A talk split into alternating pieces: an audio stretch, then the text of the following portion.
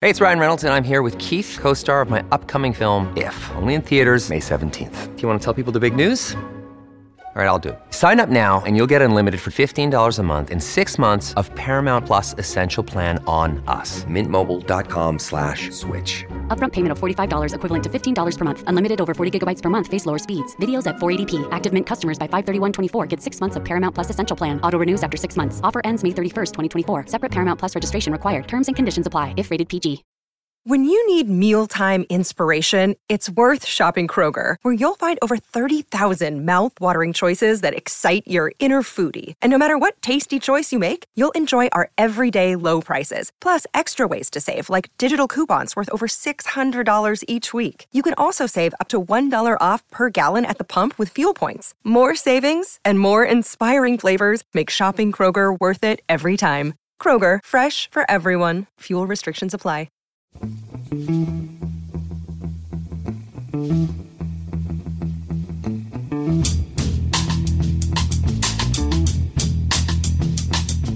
Hello and welcome to the Price of Football, the show that looks at the money behind the beautiful game, with me, Kevin Day, and him, Liverpool University's Kieran Maguire.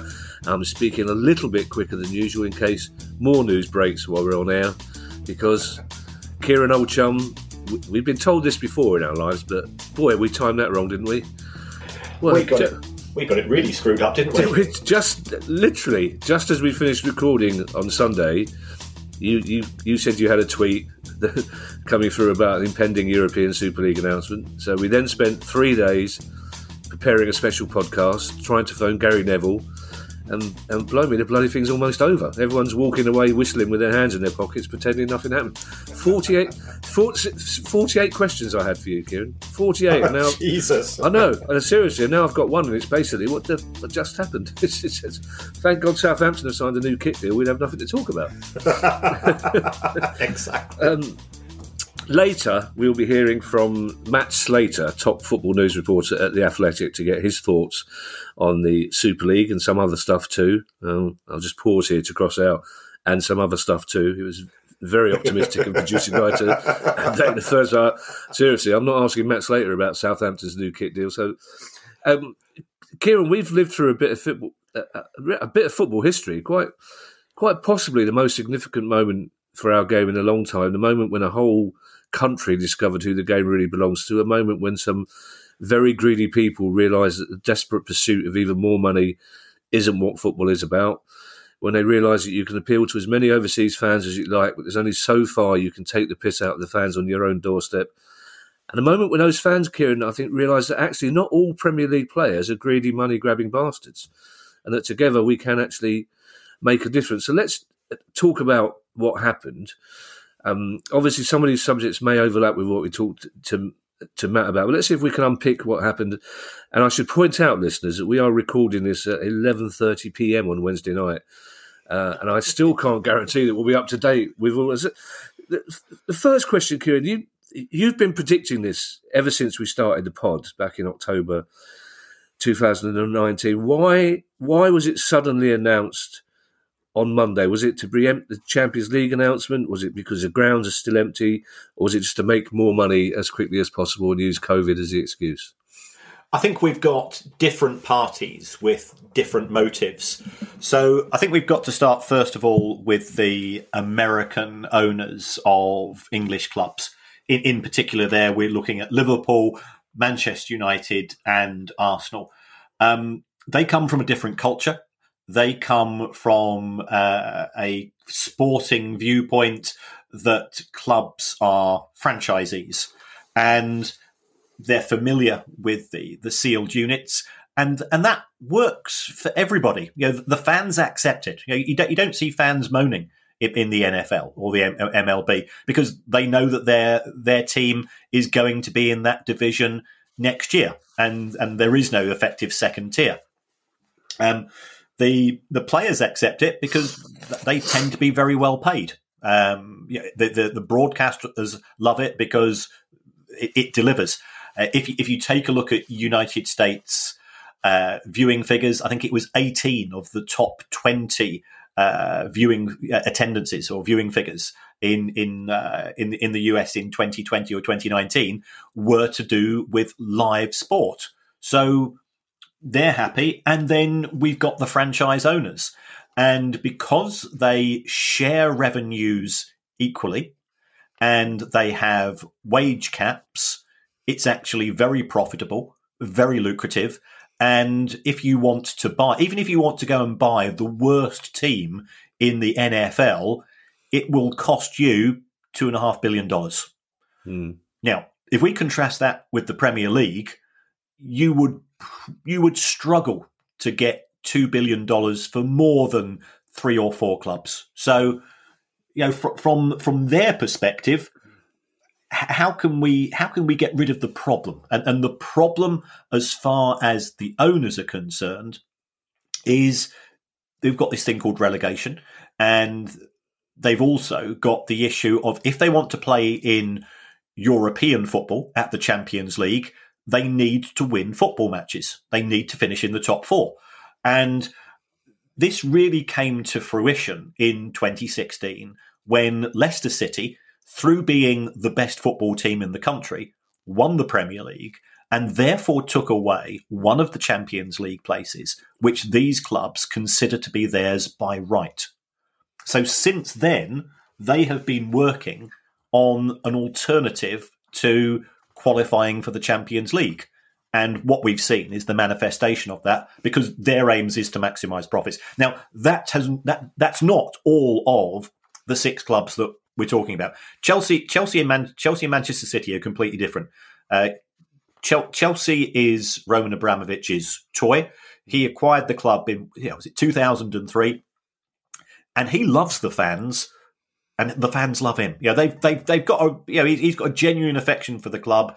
He wants it to succeed, um, and he saw his legacy last night being destroyed through not it wasn't his idea. You know, they City City and Chelsea they could have taken or you know take or leave the this this uh, this franchise league. Um, but what Abramovich didn't want to do is to is to waste twenty years of a loving with Chelsea fans. Mm. So he, he he effectively saw the fans protesting, made the decision. He was wavering beforehand, and, and that sealed the deal. City exactly the same. You know why why why irritate your own fan base when when you've got so much money that you can underwrite all the losses as the Manchester City owners have done over the course of the last decade.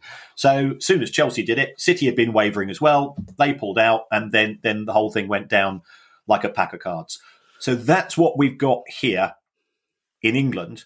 And then you move to the continent. You've got AC Milan, who are owned by what is referred to a vulture fund. A vulture fund takes on distressed companies and just tries to get as many bucks out of them as possible. So AC Milan did it because they've got owners.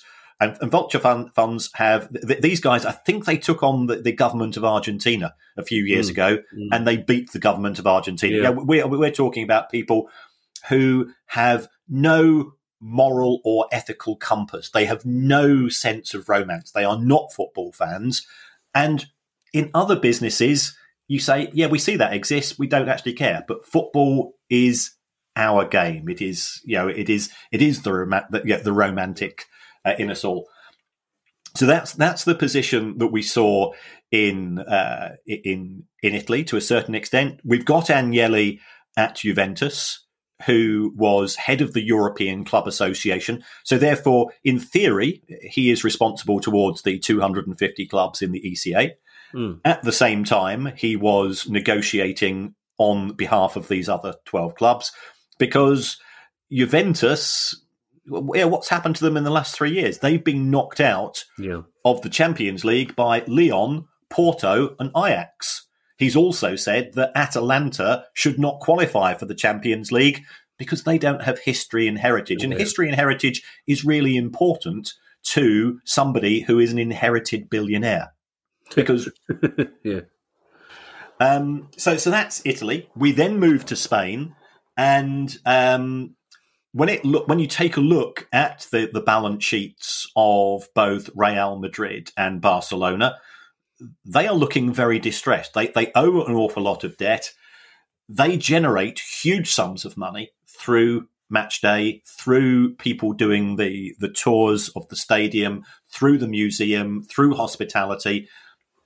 They don't have the benefits of yeah, the TV deals on a proportionate basis necessary to the same extent as we have in in the uh, uh, in the UK. And because they are member owned clubs, they can't go to the owners and say, uh, "Yeah, we need a hundred million quid. Yeah, could you sub us?"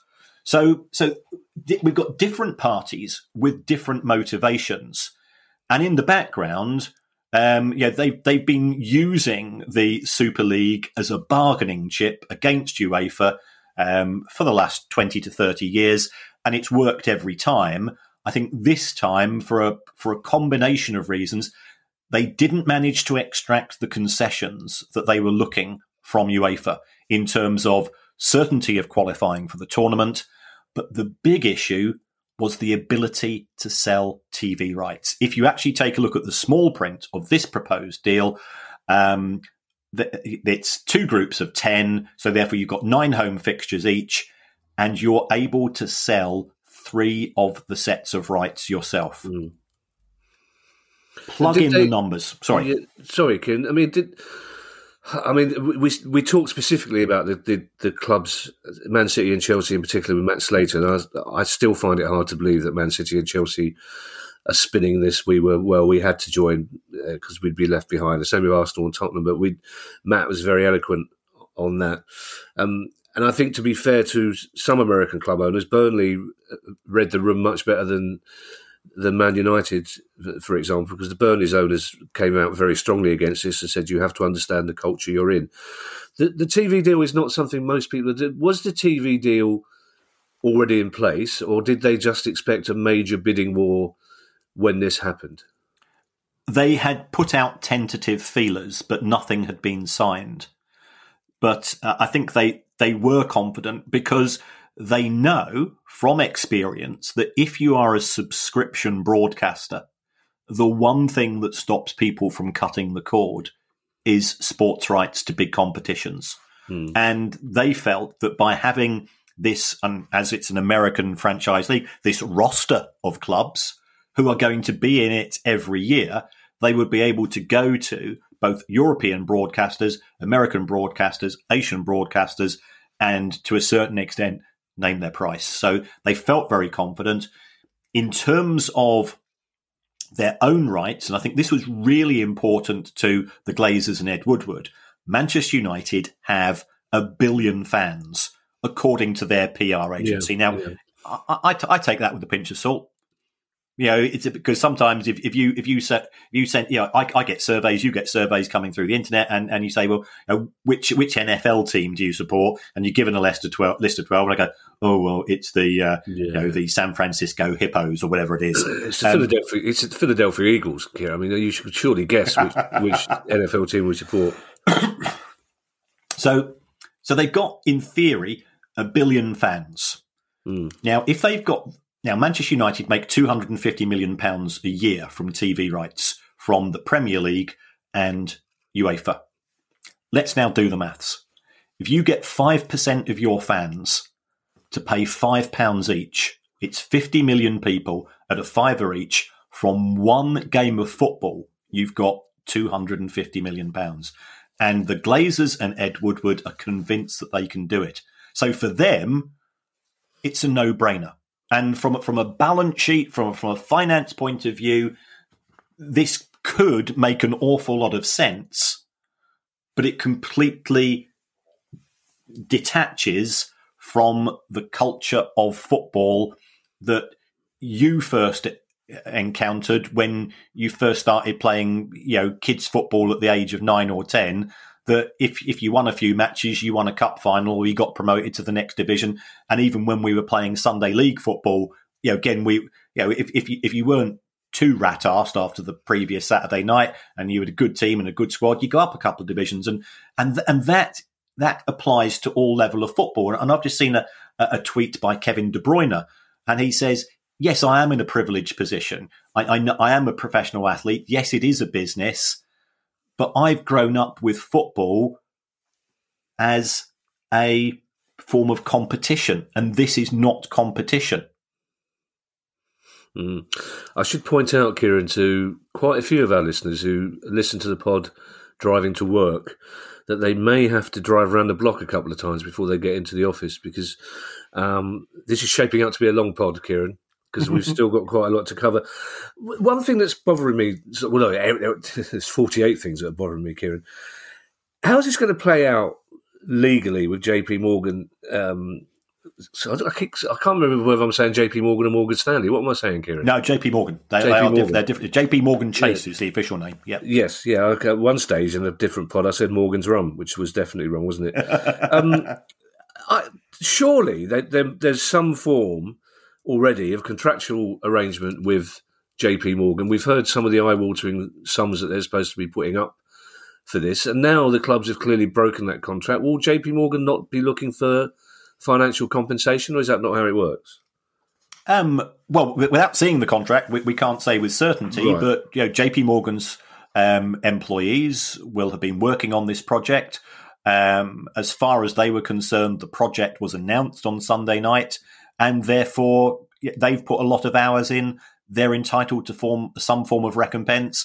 They were due to be lending these clubs. Was it three point five billion? Yeah looking at how much they, they were due to be repaid, 260 million a year, um, yeah, they've lost out. So, um, you know, depending upon the nature of the contracts, they will be talking to their silver tongue friends. Mm. And uh, I suspect some form of uh, recompense will be required because, as far as they're concerned, they've done the work. They put the, they put together the package of funding, and now beyond the you know, beyond the eleventh hour, um, people have walked away. Uh, and remember, if, if we take a look at the, the, the comments which have come from the football clubs, is that we have withdrawn yes. from the European Super or or the Super League project yes. because um, it does appear that it was going to be some form of global franchise arrangement. Yeah, because it, it, it was quite plain from the when Sky were breaking the news last night about Man City and Chelsea that they were talking about you know, putting into place the paperwork to uh, negotiate a withdrawal. So clearly that was already part of a contractual thing anyway, because they said they to, they, they, it wasn't just a verbal thing, we're pulling out. They had to put paperwork into place. Now, Kieran, oddly enough, we spoke for the first time last week about special purpose acquisition companies, didn't we, in America? We did, and, yes. And one uh, economist on Newsnight this week suggested this may have been a giant J.P. Morgan SPAC. Could could that be true?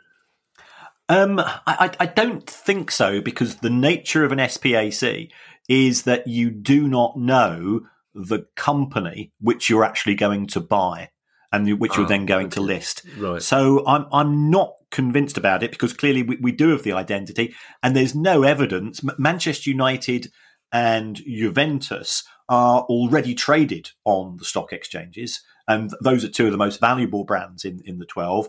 I could couldn't really see why Roman Abramovich would want Chelsea Chelsea shares being quoted or even linked to a stock exchange because it's his little fiefdom. It's exactly the same with Mansour uh, in respect of Manchester City. They like the independence. They they like the fact that they can make decisions quickly, you know, a, a, quick couple of phone calls and, and things things automatically go through. That's the advantage of having one person in charge. You know, I've, I've said on on many occasions that the benevolent dictator for me is the perfect model um, in terms of football ownership because you've got a somebody that's got funding and b they're answerable to nobody, provided they, they, got the long term interest or the short term interest of the club at, at heart, then things can really whiz through. Mention of the stock market brings me to my next question. Funny enough, because how did they manage to keep this so quiet, Kieran? Because as Graeme Souness said several times, because he once he's got an idea in his head, he likes to rattle it around until we've all heard it. But uh, to me, this made perfect sense. He said if the, the clubs listed on the stock market, Man United in particular, would surely have to have made shareholders aware of this before the decision was made, wouldn't they? No, no. You you announce things to the stock market usually if they have a significant impact on the club. So normally, having signed a contract with, for example, a new sponsor, then Manchester United would make a release to to the stock exchange when they announce their results, when they have a fresh issue of shares. It's always on the on the wrong the the after side of the decision. So they were under normal circumstances, we would have expected them to make some announcement to the New York Stock Exchange. But what was intriguing was the, the, the story broke clearly at midnight uh, European time or 11 11 p.m. Um, local time for us. And what we saw um, in the in the pre markets in New York was a big bounce for the shares of Manchester United. The shares of Juve went up by 10 or 11%. And by the time we got to Monday night, and remember Monday night, and, and we still thought this was all going full steam ahead. Yeah. The value of Manchester United shares had increased by a quarter of a billion dollars. As soon as things started to reverse on the Tuesday, that quarter of a billion dollars was wiped off the market instantly. So if somebody did have wind of this in advance, you could have a bit of insider dealing. So, you know, Manchester United actually have a, have an obligation to keep it really sealed because if people, you know, if one or two people were aware that this was going to go ahead, they could have bought the shares on the Friday night and then, you know, ridden, ridden that particular wave and made a profit in, in just a few hours on, on the Monday. So, so they, they had to keep it quiet um, and I think that's part of the justification that the club will claim in respect of not telling the managers, not telling the other employees, and everything was so tight lipped because they'll say, well, we've got an obligation to our shareholders and also market protocols and, and, and market conduct.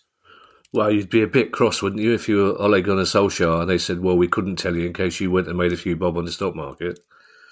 But yeah, uh, I mean, it was interesting because we spoke after the pod, Kieran, because we did talk at one stage of maybe recording an emergency pod that night, but decided that we should probably wait and see what happened first before, because it would have been terrible if we'd done an emergency pod on, on Sunday to put out on Monday, because we would have been so far behind the curve. But the, the only moment I thought this would genuinely happen was when it was announced that Man United's stock market value had gone up by $250 million. Because then you think, well, they will suck up any abuse the fans take for as often for as long as they want if they're making that money that quickly. So it, it almost made their capitulation even more remarkable when it was quite clear how much was there to be made out of this, wasn't it? Yes, and I think the that two hundred and fifty million pounds was was also the market factoring at the time this is not 100% because some people were still saying that potentially this is a bargaining chip because for the last 20 to 30 years, um, these clubs and others have been trying to blackmail UEFA into extracting more and more concessions. And they've actually still won because they've got all of the they've got all the concessions they were looking for from UEFA.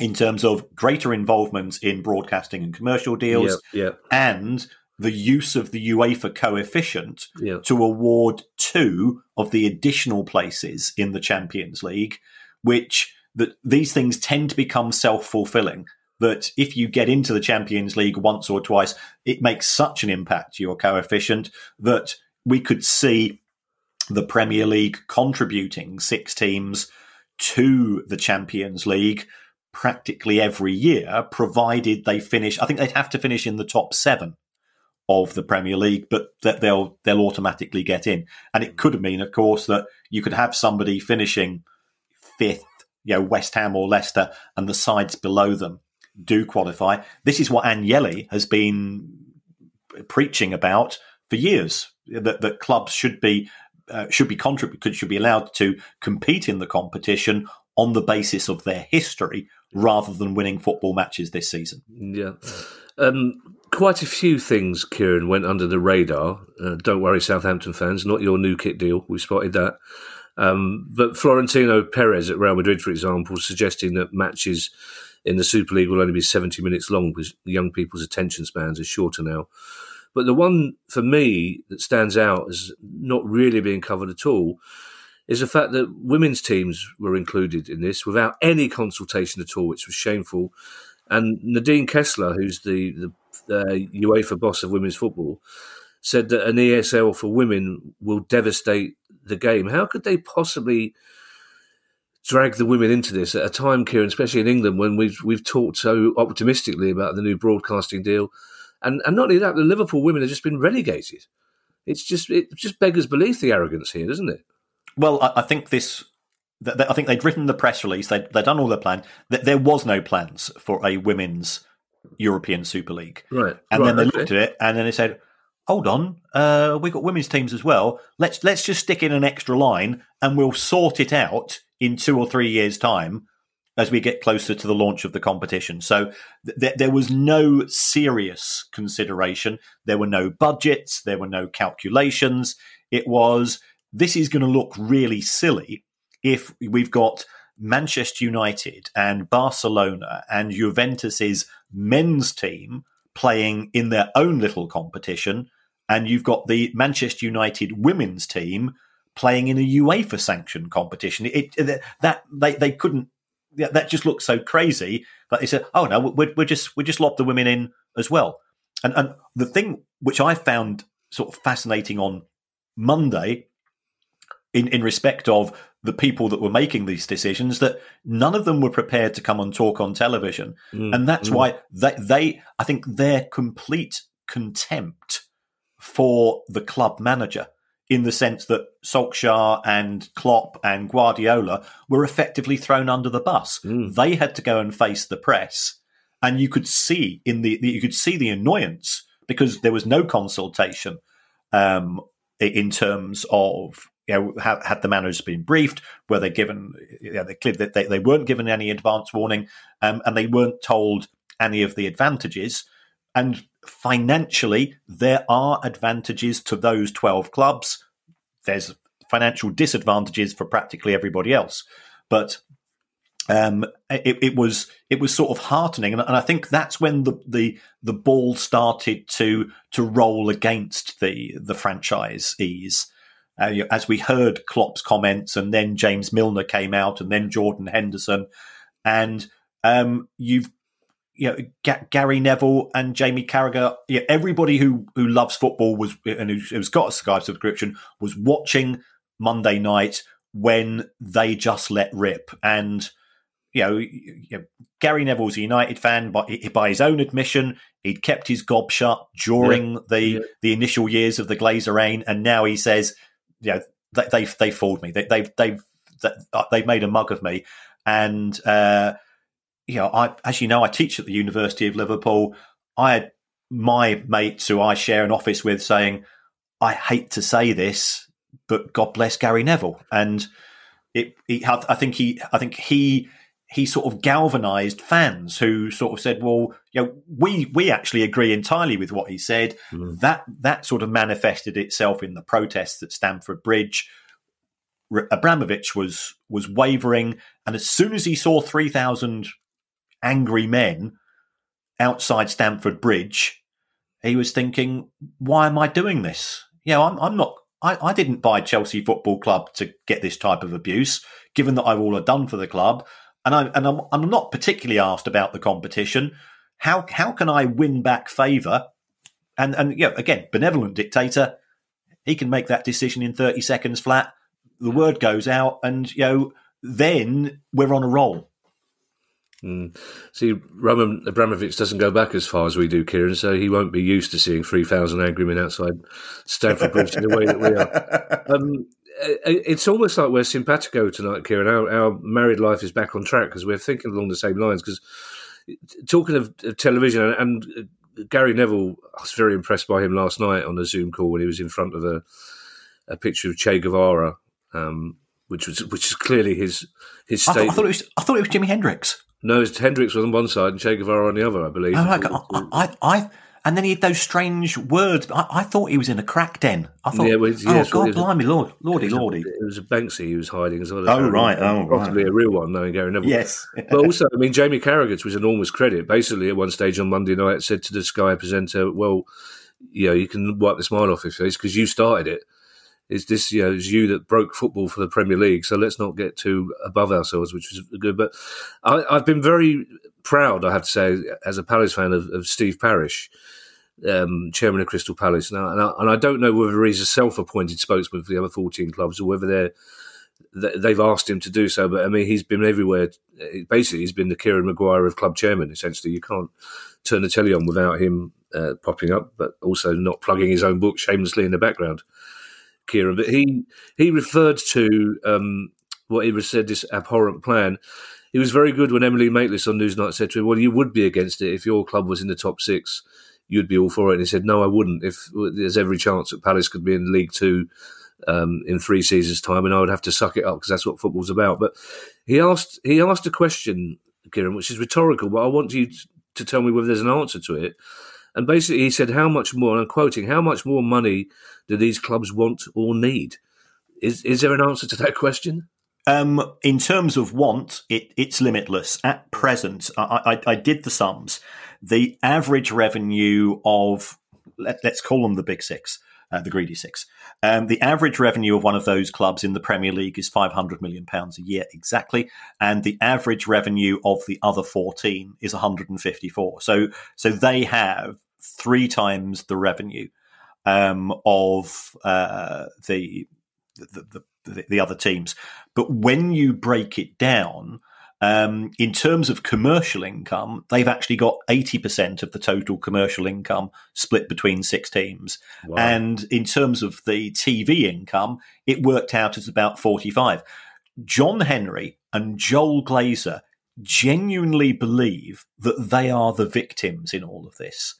Be- because they are only getting an extra 100 million pounds a year from TV money. And, and, and in their minds, the only reason why people tune in to watch television in terms of football is to watch their teams. Now, that is not the case. There is no doubt that they generate the biggest audiences.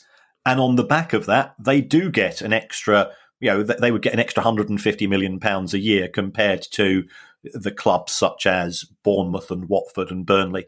And they say, well, an extra 150 million pounds isn't enough because they have come into football late. They they don't recall that if you take a look at the Premier League in its very first season, 1992-93, yes, Manchester United won it, but then if you if you take a look at the positions of Arsenal and Spurs and City and Liverpool, they were all mid-table. Yeah, th- there wasn't a big six mm, because mm. I think the the runners-up were were were Villa and Blackburn potentially were third that season. I, yeah, I, can't yeah. quite remember. Um, so so the this concept of the big six has only really been around in the last seven or eight years. But somehow it's become embedded into our psyche that they've always been the big six clubs. Yeah, but you know, big six clubs normally have to win something, so, so that instantly rules out Spurs. Yeah, and yeah, absolutely. Um, it, it was interesting. Graeme Souness and Jamie Carragher both insisting last night that uh, John Henry had damaged the reputation of Liverpool Football Club to such an extent that the only way out of it for him was to sell it. That seems unlikely. Um, no, the um, John Henry has damaged the reputation of John Henry, right. but he won't care oh, right. uh, because if you are a uh, if you are a very successful commodities trader, and that's what you are, you're used to a fairly tough environment, and also he's living in Boston, so he's he's not actually feeling the uh, degree of hostility. John Henry is a remarkably intelligent analytical individual, and uh, you know, you know why, and and people, you know, if you're in a room with him, people will say, yeah, he's not a not a great conversationalist, but you start talking business, and blimey, O'Reilly, you know, this guy is is really really smart, and and you know that's why his young and very attractive wife decided to marry the 71 year old billionaire commodities trader. It wasn't for his ability to remember the lyrics of You'll Never Walk Alone. So, are you, are you implying, Kieran, that she was attracted to the fact he knows his way around a spreadsheet? Exactly. Yeah. Why, why do women fall for me? You know, I, I, I whip out my spreadsheet in a Moscow nightclub, Kevin, and it, it, it, it's like honey's round a pot. it's clear though, don't me? I've got my hay fever started. So don't make me Um, it's clear though that United are, are very worried about build, rebuilding bridges. I mean, the, the statement this evening from Joel Glazer, the open letter, which went on for for quite some time, was almost more abject than Arsenal's apology. So clearly, that somebody's whispered in their ear that they may have done some damage to the brand. But we, I'm, I'm aware that time's getting on, Kieran. We've got that brilliant interview with with Matt Slater to talk about. So there are one or two things I still want to talk to you about. We do have a couple of other news stories, oddly enough, which um, I think we will rattle through. yes, uh, because the, I, have not researched them. No, no, have I. I've only just written them down, to be perfectly honest, um, as I thought Guy was joking when he said we had to talk about them. Uh, genuinely thought he was joking when we thought I had to talk about.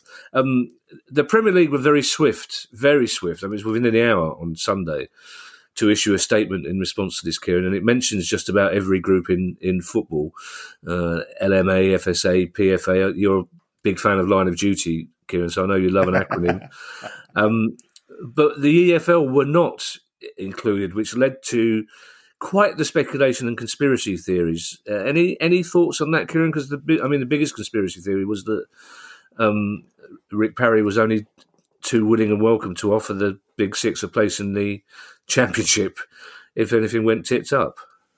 Well, um, this this came out on the basis of when Project Big Picture was around, and, and if you remember, um, Rick Parry was again he, the, the, the clubs themselves just ducked and dived, and they and they threw Rick Parry under the bus. So he had to go you know onto BBC TV, and he was saying Liverpool and Manchester United are great clubs, and they care about the whole pyramid of football, and this is fantastic news. So you know, he he's been he's been made to look daft by by these people because clearly they were they were plotting this this project without his knowledge at the time.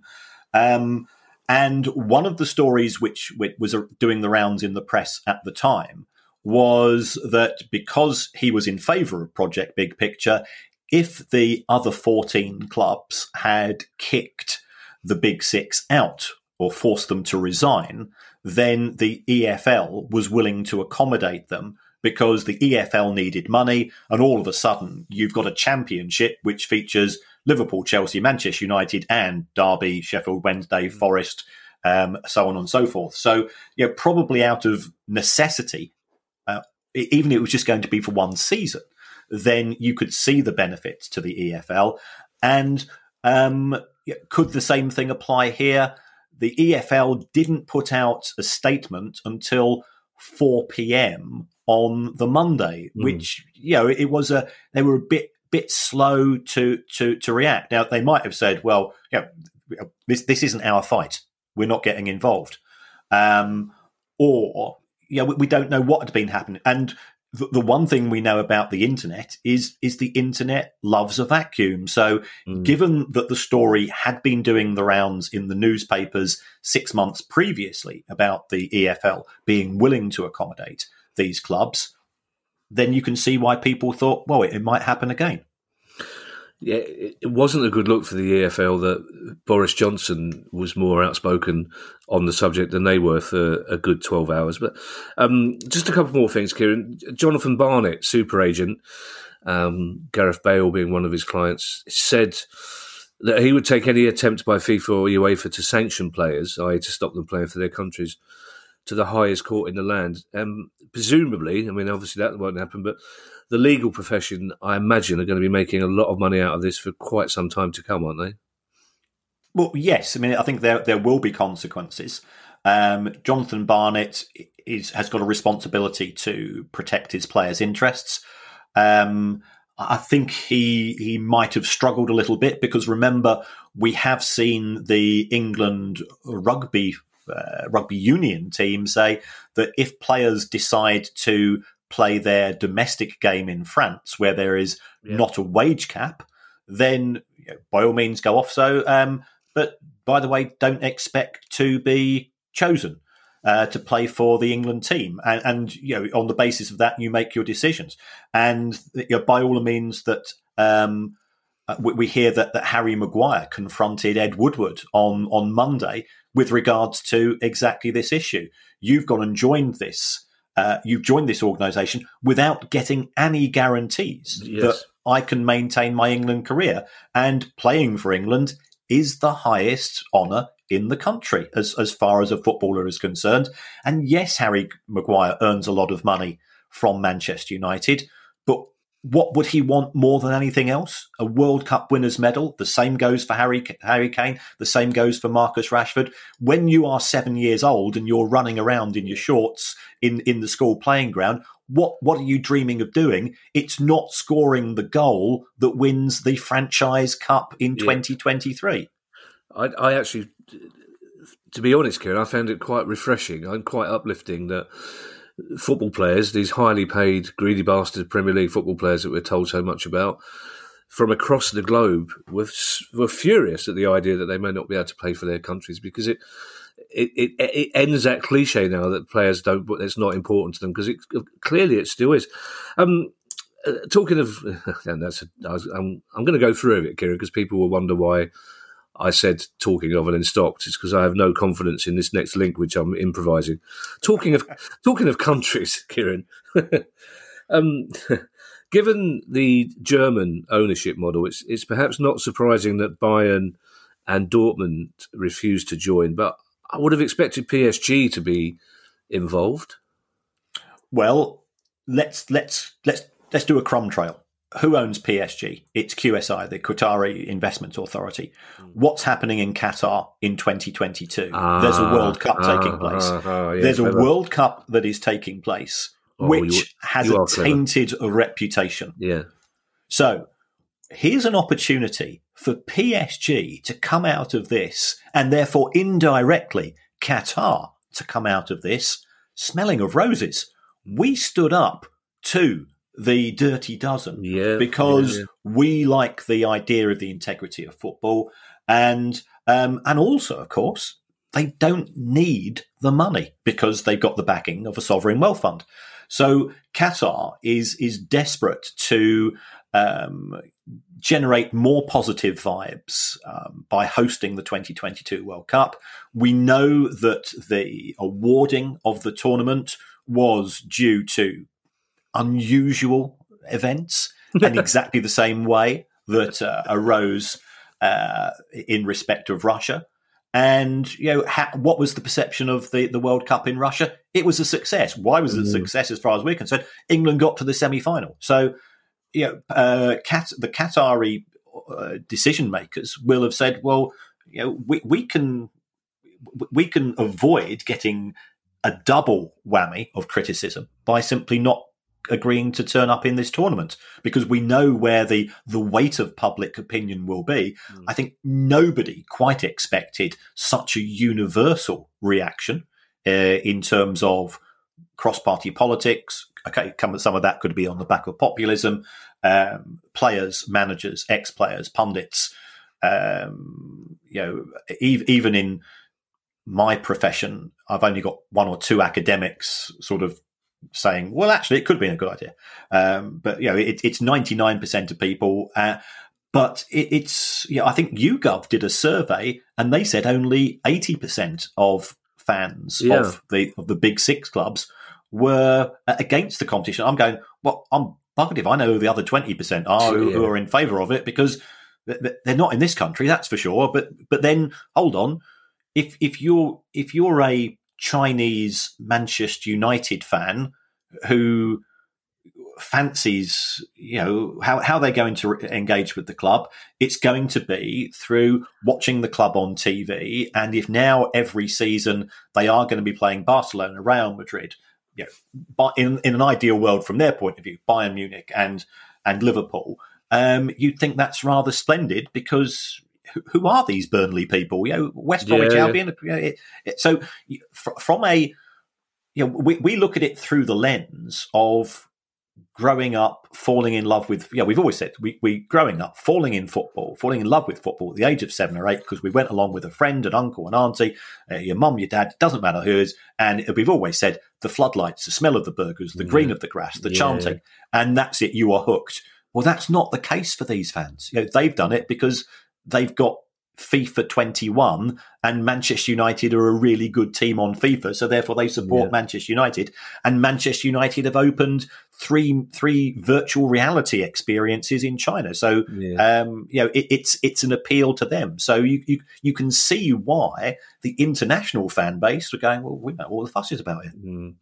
Uh, one more question for you, Kieran, uh, and it's, it still won't be the end of it, obviously where does this leave the Champions League? Do we, uh, you know, will they just uh, simply accept the new model that was put through on Monday, and it will carry on as it always did, but with the, the coefficient and the more money for the the bigger clubs? Yes, I, I think that the bigger clubs have probably got eighty to eighty five percent of what they wanted in terms of additional concessions from UEFA. Um, and the uh, the franchise league gave them 100% of what they wanted yeah. and if if you're a blackmailer at some point in time and, and yeah this this has always been a blackmail option you you actually go the full hog and and that's what they decided to do potentially for the reasons which I've mentioned above that selling your own rights and financial necessity for the for the Spanish clubs decided to you know resulted in them, them going all in yeah, it, that's something that Matt Slater covers in his interview very well. That that potential magic trick that may have been pulled on us by the, the those twelve clubs. But before we get to that interview, Kieran, um, guess what? There are some other news stories. So, uh, dear listener, consider this a brief, refreshing sorbet before we dive back into the world of the Super League. Um, firstly, Kieran, Birmingham City's latest accounts had some interesting numbers. Yeah, Bir- Birmingham City's finances are a mess. We know that the club has recently sold the stadium, or rather, the owners of the stadium have sold the stadium to somebody else, and this is all going through um, you know, offshore companies. Uh, why did they? Why did Birmingham sell the stadium in 2019 to begin with? It's because they were in danger of breaching financial fair play. Because that year they lost nearly 30 million quid, and the sale of the stadium reduced those losses. What have they done in 2020? Well, they've nearly lost another 30 million quid. So, you know, it, it's, it's a slight reduction. Um, and you can certainly see why they ended up selling Jude Bellingham. Um, mm. You know, clearly they, they, they managed to unearth a fantastic talent. Um, but looking at these numbers, that they didn't have a choice in the matter um, because you know, they lost you know, 20, 28.8 million pounds on a day to day basis. Um, and, and, they, they managed to sell him uh, shortly after the year end to try to shore up the finances. But they, they do look uh, a bit of a mess of a club because um, it, it's one thing to lose 30 million quid when you're chasing promotion, but 30 million quid when you're trying to fight off relegation to yeah. League One. Uh, that doesn't, yeah, that, that's an awful lot of money clearly not being spent wisely uh, by the club. Ipswich Town have repaid a number of outstanding loans. Yes, um, the the new owners of Ipswich Town, who are called Game Changer Twenty, and I think we're going to try and get them on the show because uh, it'll be interesting to get their perception. Because this is, uh, as we know, the, uh, the the Arizona State Pension Fund are involved in this one. Yes, um, they're, they're, booked. I, I, believe they're booked. On the, they're booked. On, yes, ah. I, I, I, as a matter of principle, I read one out of every three emails that producer guy sends, and the one I happened to catch uh, clearly implies that they are indeed booked because, of course, he's taking all the credit for it. When although I believe it was you who made the phone call, but carry on. um, so um, Ipswich had a lot of debt, uh, which was due to the former owner. Marcus Evans. And what the new guys appear to have come in and done is that they've put in around about 18 or 19 million pounds in cash. I suspect that that money will be used to pay back Marcus Evans some of his loans. And the stories that are coming out is that he's going to. They're going to pay him about twenty million pounds of his loans, and the other seventy or eighty, he's just going to walk away into the sunset and say, "Well, it was an exciting adventure while it while it lasted." He still retains five percent of Ipswich Town. Um, you know, I think he's hoping at one point in time that they will return to the Premier League, and I'm sure Game Changer 20 and of course all Ipswich fans, fan Ipswich Town fans will hope that as well because we have a system of promotion and relegation in this country which gives you hope unlike a certain other competition. That that retaining the five percent, Kieran, is is that a kind of token way of staying in touch with the club, or is that a genuine hope that he may will make money on that five percent? He'll get a return on his dividend. Yes, I, th- I think it's sort of a it, it's a it, it's a bit like putting a bet on the national on a on a thirty three to one. Ah, okay. Um, you, are not you're not expecting it, but yeah, it's not it's not going to cost you a lot of money. And let, us you know you, you like you, like the name of the horse, or you like the silks, or or you know, or, or your, your your granddaughter ticked it off on a list. Yeah, and Rangers have issued a bundle of new shares. This episode of The Price of Football is brought to you by the AI powered workspace Notion. What if you had access to tomorrow's tools today? In Notion, you do. It's the AI powered workspace where any team can turn ideas into action. My career is sort of a bit like being a butterfly, and I'm always jumping from project to project. So, therefore, Notion helps me from summarizing meetings notes and automatically generating action items to getting answers to any question in seconds. If you can think it, you can make it. And Notion is for everyone, whether you're a Fortune 500 company or a freelance football finance lecturer. You can try Notion for free when you go to notion.com slash price of football. That's all lowercase letters, notion.com slash price of football, and start turning ideas into action. That's notion.com slash price of football. Hi, I'm Steve Lamacq, and every week I'm joined by Music Ally's Head of Insight, Stuart Dredge, on The Price of Music, the weekly podcast all about the money behind the music industry.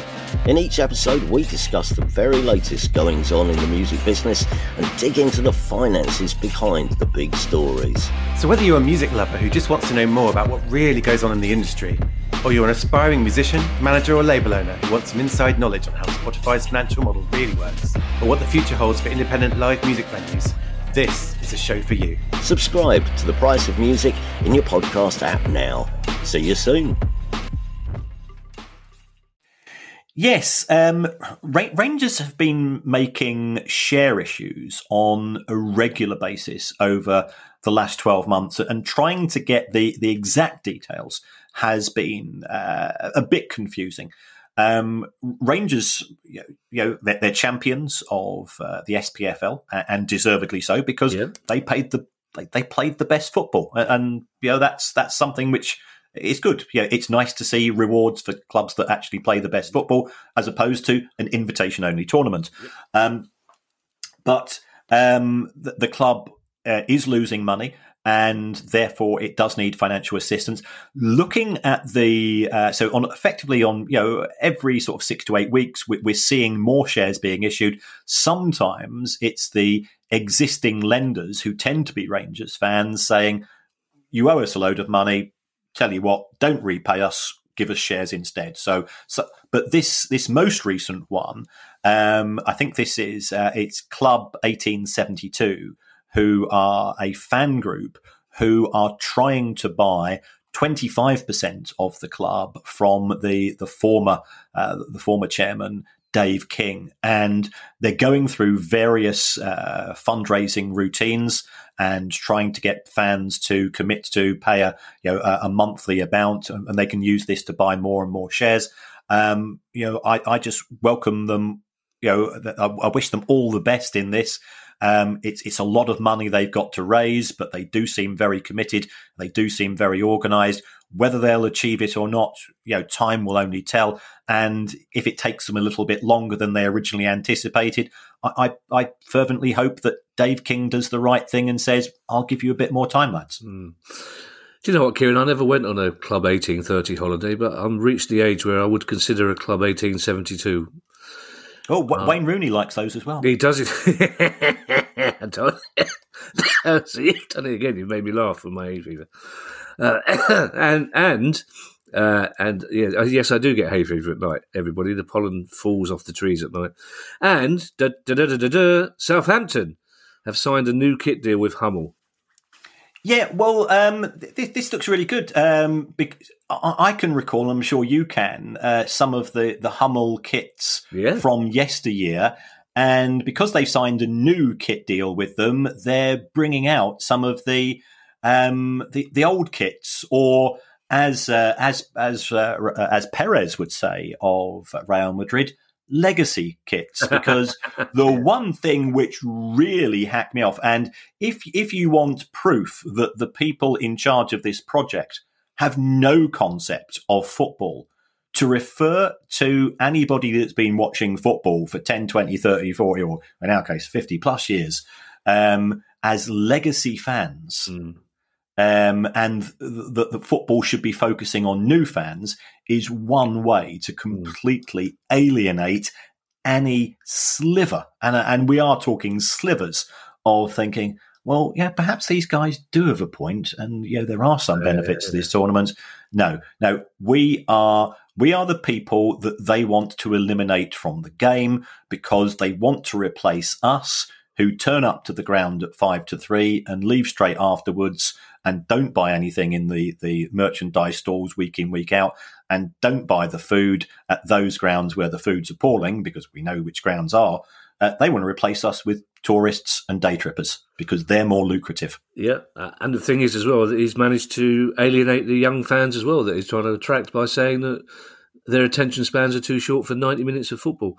Um, Kieran, the Athletic has quickly established itself in the UK as a place for serious, reliable football reporting and some funny stuff too. Uh, and we asked one of their top journalists to join us for a chat about what? I don't know.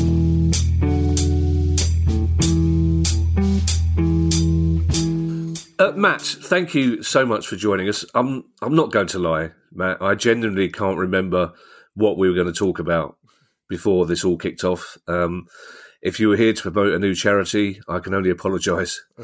Um, or Southend, again, I can only apologise. I know. We're, we're a charity. Southend's a charity. So I- a, a friend, of, a friend of mine is a very hangdog actor. He's a Southend fan, and, and he's not acting the hangdog now. He's just his face just gets longer and longer. He looks like Dro- he looks like Droopy off the cartoons at the moment. Um, Matt, the Athletic is one of the world's most renowned sources of football news and journalism. When did you first become aware the European Super League was going to happen, and it was going to happen now? Oh, well, there's, there's a lot in that question to unpack. That's very nice of you to say that about the Athletic. You're Um, welcome. They sponsor all my Palace yeah. pod, so Oh, I, feel like, I feel I have to. yeah, we're, we're all on the all on the pay. Um, um, when did I think it would happen? Well, did did it happen, Kevin? Well, did, did we? did, it, did it happen? Have I, Let's have I- let's let's make it more simple then, Matt. Were were you expecting that announcement before it happened this weekend? Right, I'll be honest. So, yes and no, and and and, and here's and here's why. I I was aware of a lot of what was announced on Sunday a couple weeks ago, Right. uh, and I was aware of nearly everything about a week before. Right, but hands up time. Um, I didn't believe it Oh, or I didn't believe that they would do it. And the reason I didn't believe they would do it is because I thought this was another version of the same story for the last 30 odd years. Right. That this is the big scary weapon, your the, the nuclear option that you that you you have there, it's over there, but you never use it. My God, don't use it. Don't press that button. Get look, you know, make them think you might press it, but don't do that. Because you know what? Every time we threaten to use that weapon, good stuff happens. yeah. And it's worked again and again and again. And you, you just got to kind of look like you mean it. Obviously, you know, don't go through it half-hearted, lads. All right, but but make make a website. Yeah, hire a PR firm. Let them know that we've got an office in Millbank. Um, attend meetings and then maybe sort of go. Mm, we'll come back to you tomorrow. You know, look, you know, look credible, chaps. But I didn't think they'd do it. And I actually went on holiday last week and I sort of wrote a briefing note to my team saying, look, the, the last chance for this, for them to play this card is in the Sunday papers. Just, just keep your eyes, you know, eyes on the ball, but don't go mad. It's all going to be fine. They're going to, they've already got the Swiss model, which I'm sure we'll discuss uh, a bit more. I mean, you've probably already done 18 gags on the Swiss model already. Um, so, Yep. um, you know, the, the real news will happen next week when it's all kind of way through, and we can have a great big debate about the coefficient backdoor and um, and um, you know 180 odd games to eliminate 12 teams and all that all that wonderful stuff, and this joint venture and giving them a bigger say on the commercial rights and get into all of that, right? Because because they're not going to do the Super League, Yeah. and then they did it. Do- do- I'm, I'm kind of glad you said that because you've you've answered one of my other questions already, which was, you know, did you think it was a giant negotiation tool? Then, of course, I realised that Kieran Yeah, once referred Kieran once referred to Ed Woodward as a giant negotiation tool. Very good. when did you, when did you first become aware then that it was going to collapse? And can you narrow that down to the hour? Uh, all right. Um, hmm, good. When when it would. It, it, it was around yesterday afternoon. So what we would so, it, so we're talking at uh, sort of coming up to lunchtime on Wednesday. Um, so so much has happened in the last forty eight hours. I have to sort of unscramble my brain a bit. I I I had so on Monday, as we were kind of oh my god, they actually did it, and then loads of conversations with people, administrators, club execs. Bloody hell, they did it, right? Yeah. Did they do it on purpose? Have we all massively misread it? Did they do it by accident? Is it like some sort of Cold War drama where, oh my, lo- we- we've, we've, we've pressed the button, it's all over? um, you know, or, or have we all been massively played? Or is this, or are these guys like playing 3D chess and, you know, we're, we're just not clever enough to work out what they're doing? You know, is this the, is this the NFL? Have we just completely misunderstood? Have we let these Americans in? And have they just been t- attending our meetings and talking about promotion, and relegation, and the pyramid whilst they whilst they built the NFL quietly in the background? You know, or, no one knew, right? But the more we talked and the more I listened, it became clear there were massive holes, massive problems in the Super League business model. The borrowed money from JP Morgan, the lack of a broadcast partner, Yeah. the fact that they had uh, uh, only three countries in there, only seven cities.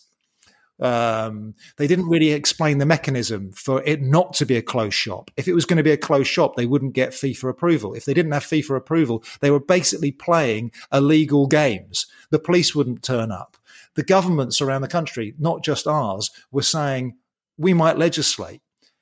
It just the the the holes in the problem, the holes in the plan, sorry, just became more apparent. You were thinking, well, they've got the sort of PR half right in that they coordinated their statement and they've got a website. But where's where's the day two plan? Where are the where are the front men of this going? Yeah, we're going to take you on in the courts. Yeah, sorry, fans, don't worry about it. We're thinking of you. Trust me, it's going to be amazing. Come with us. Um, here's our here's our broadcast partner. It's going to be incredible. It's going to be the Netflix of football. Da, da, da. Where was all this?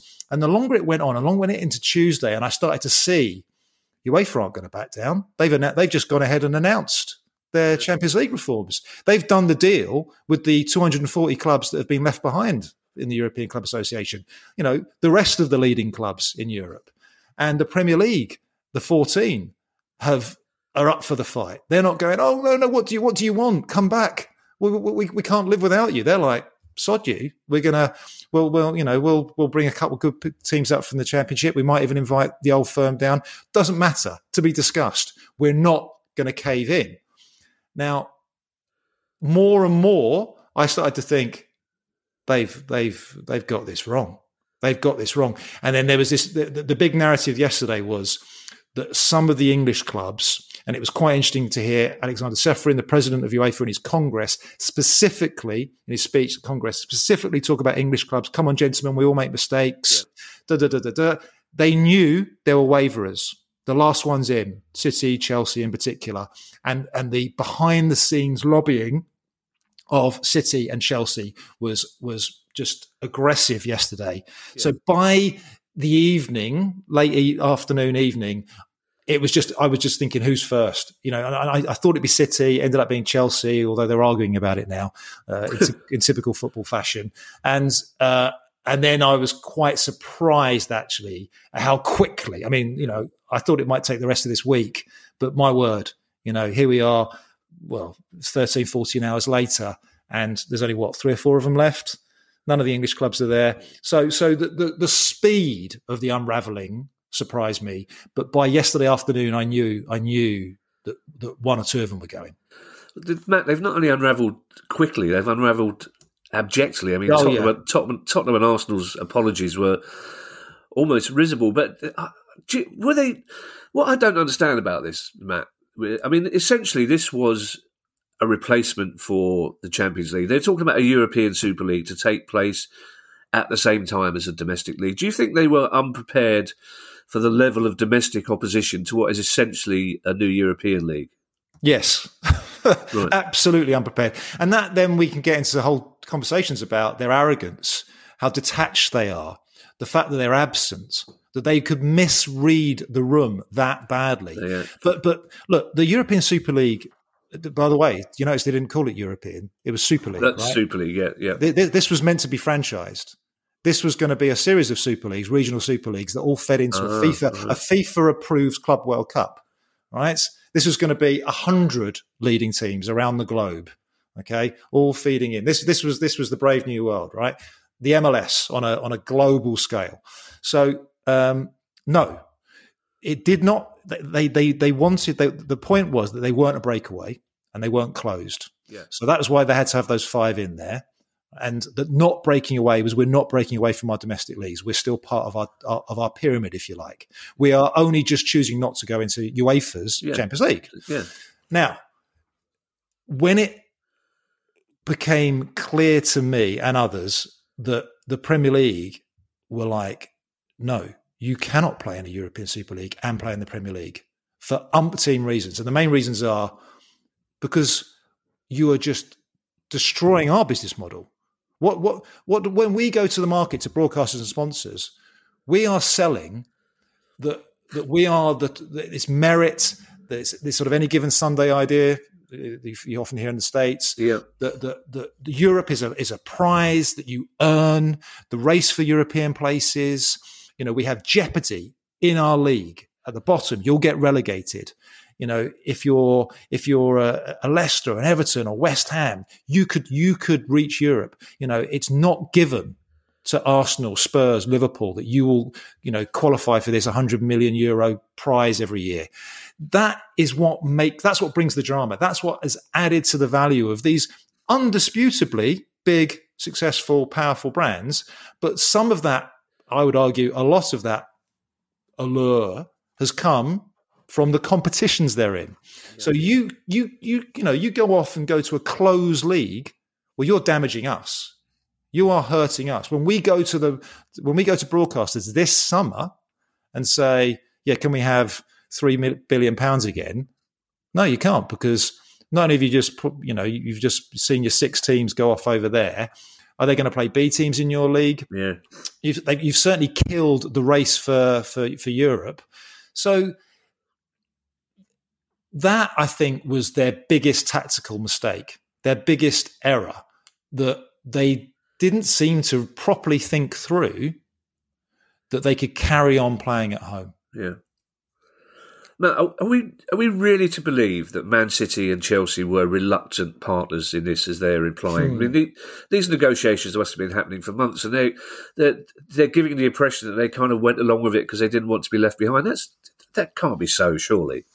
All right. Well, I mean, uh, I, I think there are times when you when you do this job where you almost just have to let people make up their own minds, right? Yeah. Okay, we're all adults here, most of us, I think. Anyway, um, Well, and Kieran, yeah, and Yeah. so um, all I can tell you is that that is the sort of the, the consistent briefing from their side, and it is kind of corroborated by by others in that there were ringleaders here. If, look, go back to school, go back to school playground, right? There's some naughtiness over there, right? Something bad's happened. There are the weak that kind of get swept along that aren't brave enough to walk away because I might miss something or people will laugh at me if I walk away from this thing. There are the ringleaders.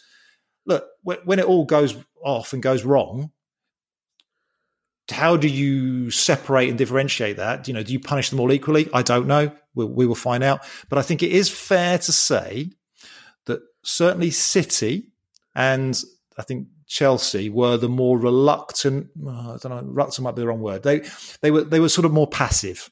Right. I'm led to believe that City had sort of attended these things, hadn't said anything, hadn't contributed, very much took the view that um, we can't miss out. We have American and Chinese investors. If this amazing, cool thing is going to happen, we've got to be part of it, right? Um, they haven't got a wonderful relationship with UEFA, as we know. Um, you know, they sort of thought, well, look, we need to be part of this. I think. I think Chelsea, similar. Um, look, Abramovich calls the show, calls the, the tune there. Everybody knows. I think he's semi-engaged. I think he loves the club. I don't think he was all over this, to be honest. I think it was sort of like, yeah, kind of tag along, go along to those meetings, keep me posted. Um, and this is where I come back to this this idea that they press the button by accident. Some of these Yeah. guys. I think for Real Madrid, who have been at the centre of every single one of these conspiracies for about the last decade, particularly Florentino Perez, it was very real. Still is real. They have outgrown La Liga. They feel they. The briefing I'm hearing is that they feel that the Big Six, the Premier League and Qatar, have knifed the European Super League. They are. They are. You know. They're, they're not backing down. That that's how they feel. They feel indignant about this. Well, it's interesting you mentioned Perez because he's the one who's been most defiant, and he's the one who actually came up with a public reason. Which I'm still laughing at, to save football because young people were being driven away by low quality games. And this bit went really under the radar. He also said that games in the Super League would probably be shorter to keep to keep the attention of, of young fans. I mean, that's it, that, that's when you start laughing. That's when it becomes kind of Bond supervillain stuff, totally out of the realms of reality, doesn't it? Well, also this sense that he's the one he's kind of making it up as he goes along. Yeah. Ha- ha- you know, have all these plans been properly discussed?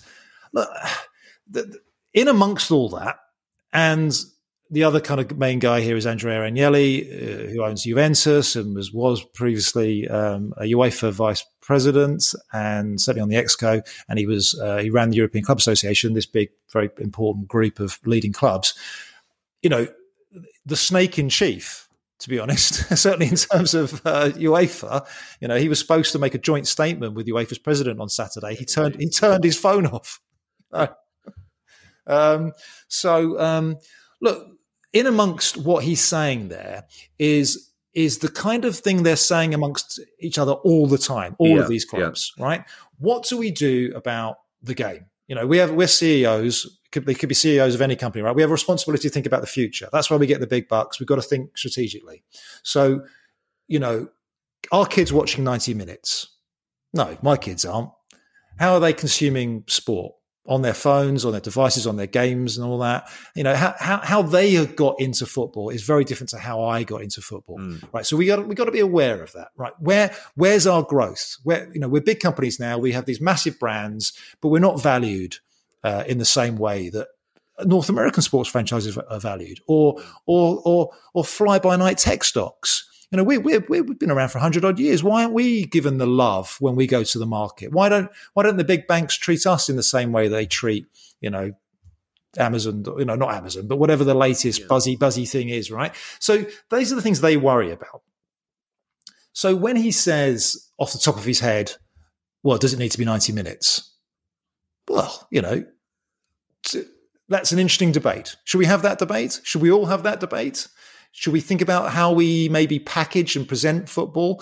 You know, it's very interesting that the NFL recently has started to do things that are very sort of. They did some of their games on Nickelodeon. Yeah. They, they're doing they so a, a rights holder would have the same game, but would have different streams giving different treatment. So one, for example, idea is you'd have a very kind of stats heavy, almost kind of like um, you know scout techie. The, the people that love kind of you know. Um, expected goals and all that. You could do that kind of uh, treatment of a game. But then you could also do a very betting, gambling heavy one. You could do one that's pitched at youngsters, that's kind of like YouTubers. And there's all sorts of things you could do. So these are all the conversations they're having all the time. And that I think is what is underpinning some of this angst around where the game is going. They're looking at the average age of subscribers. They're looking at the average age of people in the grounds and they're thinking, look, we would be not we, would be failing our responsibilities if we preside over the very very gradual decline of our sport. Hmm. So that I'm that, I'm slightly playing devil's advocate, and I kind of I have no problem with them doing that. But then look what they've actually done. Hmm. They've done it Well, their, their, well, their solution to that was to set up a closed shop, which, which yeah. yeah. I liked um, I like Barcelona dealing their own get out card this morning by saying, well, it was always subject to the approval of our season ticket holders anyway. But um, mm. domestically, Matt, Ed Woodward, executive vice chair of Manchester United, was the first high profile casualty. Now, Man United are spinning that he was due to leave anyway, but to use the technical term, that's bollocks, isn't it? He's gone. He's gone because of this, hasn't he? Well, he's certainly gone because of this. Like now, I mean, I I, I have heard uh, they're certainly briefing heavily that he was going to go at some point. He was thinking about going in the summer. Right, fine, okay, but we will never know, shall we? Right, because because he certainly wasn't going to go last night with his tail between his legs and a big slap bum. You know, it, it you know, it, it just. I I wonder who's next, and it, it can't just be him because just from a sort of human point of view, um, let's just sort of have a little think about what's been going on for the last few weeks and months. Just first of all, in Europe. So, as I say, there's been this very two year, carefully choreographed, quite tortuous at times debate around how to change the Champions League. And I've got no problem with changing things and, and freshening things up and all that. And we, we can have an argument whether we like the Swiss model and how we think about those coefficient places. I don't like them either. But certainly I have no, I have no problem with formats being tweaked to keep them you know, interesting. So that's been going for two years. These people have been in those meetings. They have nodded, agreed, you know, I and all that. Um, as of right up until this weekend, they've been party. They've heard secrets, confidential, commercially sensitive stuff at the same time while plotting a rival organization that will, frankly, shit all over the yeah. Champions League, right? Yeah. That will steal broadcast money, eyeballs, commercial sponsors, the lot, right? At the same time. So they've sat in meetings, been given, you know, like, as I say, commercially sensitive information and said nothing. The same thing has been going on in the Premier League. So there's been this strategic review off the back of Project Big Picture. They've certainly been attending and listening to meetings about what we're going to do with our broadcast rights. You know, we're going to postpone the auction. We're going to do it this summer.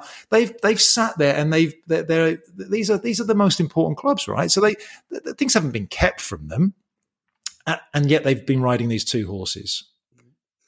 Now, there are, I think, there are genuine moves and uh, and calls, and they're growing.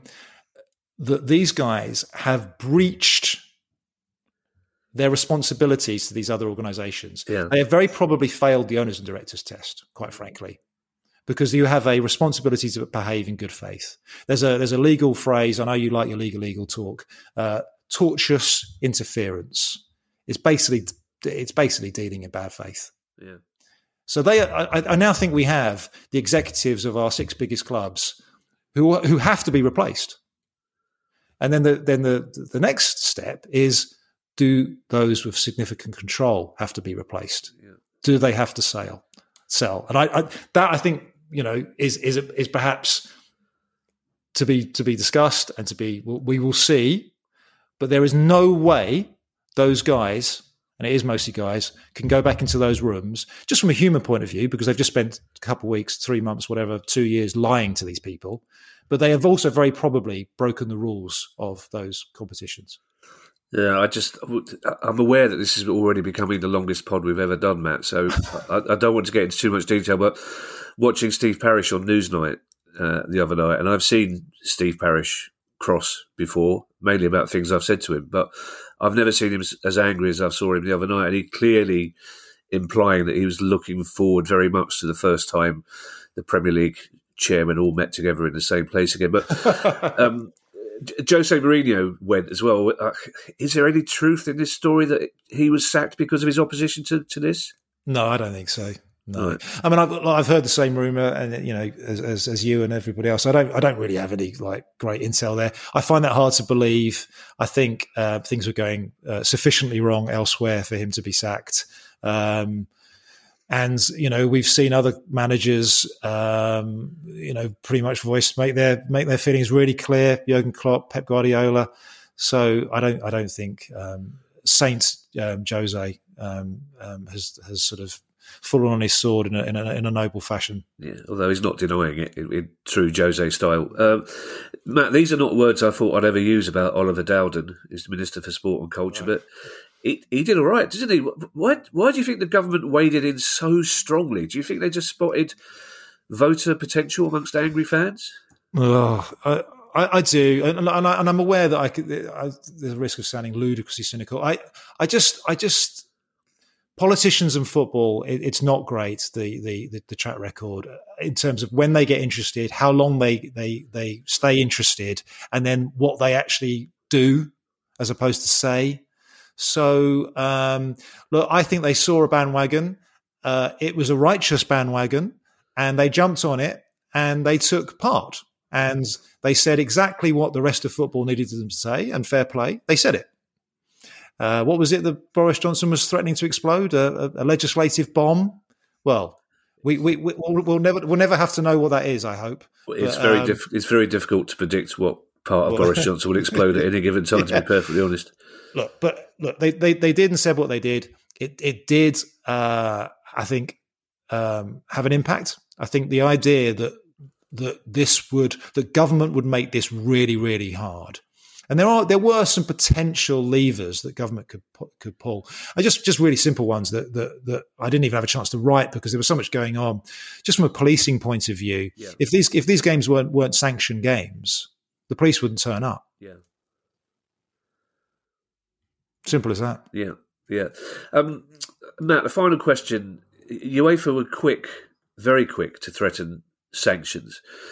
Do you think there may still be consequences for the clubs concerned? Because as you tweeted this morning, hmm. out of the new or the new Champions League model, these clubs actually do quite well out of it, don't they? Oh well, look here we go. It, it, this is where we get into that thing I was saying. Was this just 3D chess? Have we just been massively played? Yeah. Was this was this the greatest magic trick of all time? Because let's just remember what they've got. They've got a 36 team Champions League. They've got extra games. Um, they're probably going to get this sort of joint venture or a more, meaningful joint venture, which means a bigger say of the commercial rights. I'm pretty sure that UEFA have been negotiating with private equity firms to give them a great big cash injection that they want post COVID.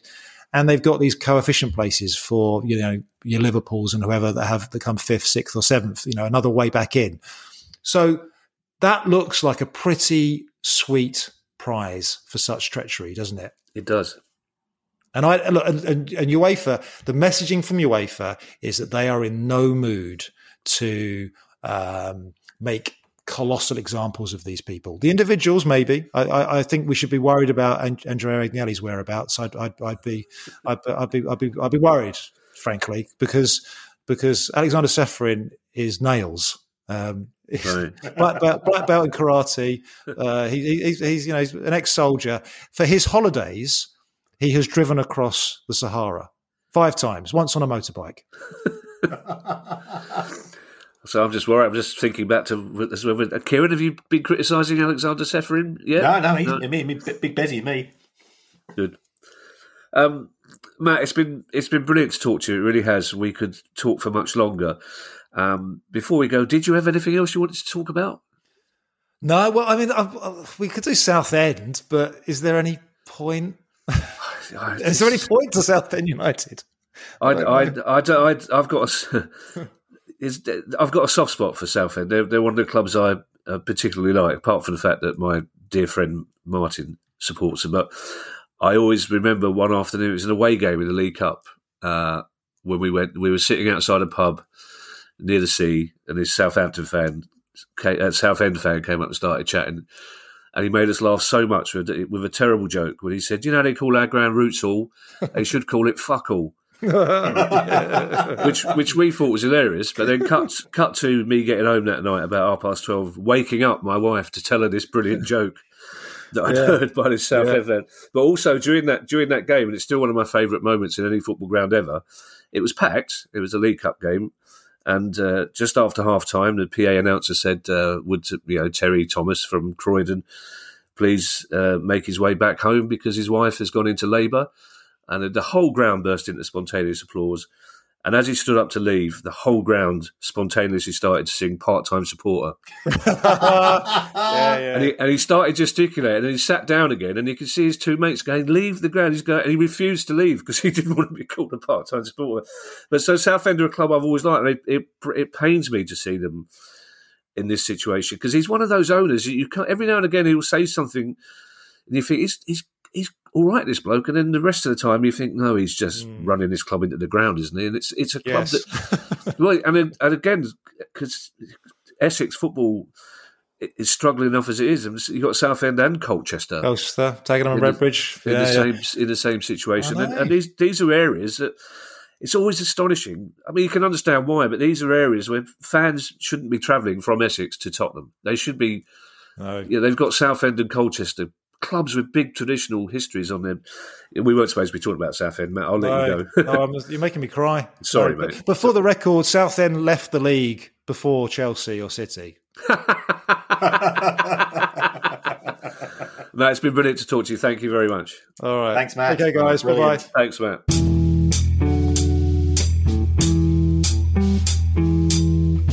Kieran, that was, I mean, there was some really interesting insight there, Kieran, and we haven't we haven't got time to unpick it all. But one thing I noticed there, and it's quite near the end of Matt's conversation, was when he talked about UEFA taking out a private equity loan to distribute to the bigger clubs. Did I pick it up on that correctly?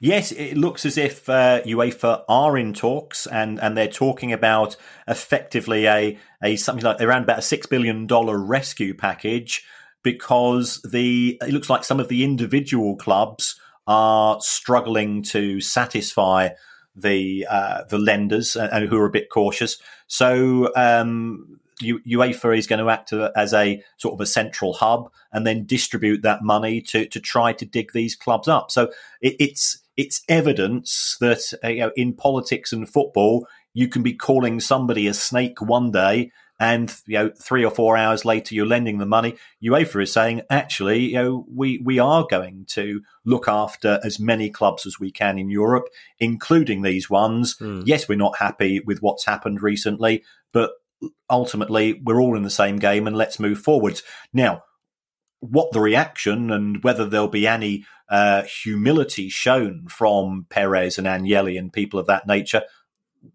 time will only tell yeah, these well, there won't be, I, I suspect. But it, I mean, it's such a shame, Kieran. These these are clubs that you know. You talked about the romance of football earlier and why we supported football and when we supported football as kids. I mean, these these were clubs that you wanted. You know, you wanted Juventus, you wanted Real Madrid. These are clubs that we grew up watching on telly. The great the great European nights. You know, Liverpool included, and it's just it's just such a shame to see them tarnishing their image in this tawdry chase for money. It, it, it's not the clubs; it's the owners. It's the, uh, yes, I, I, cannot yeah, stress no, this no, enough. Yeah, but because so, it was the Liverpool fans and the Chelsea yeah, fans yeah.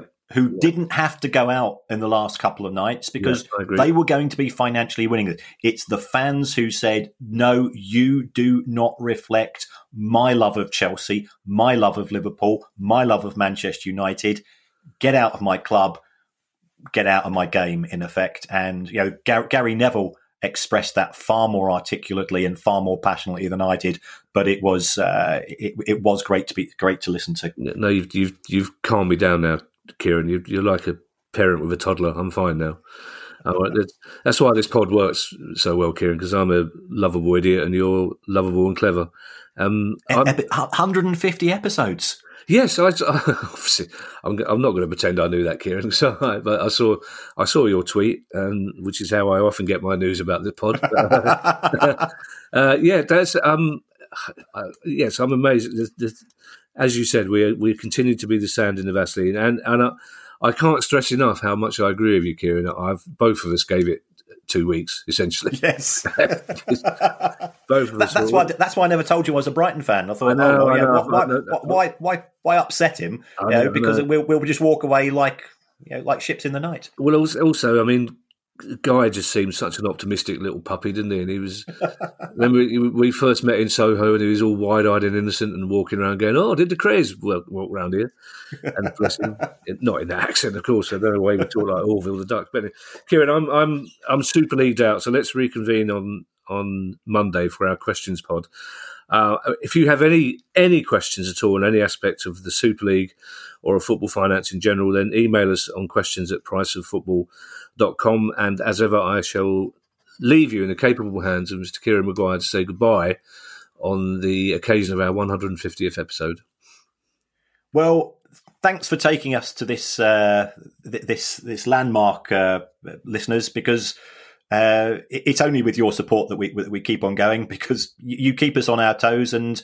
You know, we appreciate your support, and you know, we we do try to represent the views of fans, um, and that's where our angle is from. I know this is a business podcast, but this is a business co- podcast by fans for fans. If you like the show, press that purple button on on the, your Apple app or your your Spotify app. If you could give us a review, we'd be most grateful. Um, if you could make it five stars, it helps us in the charts. And uh, yeah, we are trying to get good quality guests all the time to give us a greater insight. I mean, Matt Slater uh, I, am not saying he's the only reason I subscribe to the Athletic, but he's he is the, certainly the number one. Mm. Uh, his writing is is absolutely magnificent. So to you know to to persuade people who are connected to the industry to come in because because they look at the charts and they say we, if, we, if we were number 727 in in in in the football charts and they say thanks lads but no thanks. Apart from that, uh, good luck God bless. Well done for Chelsea fans and Liverpool fans and Manchester United fans and all fans who have stood up to these people over the course of the last 40 hours. Here, here. The price of football.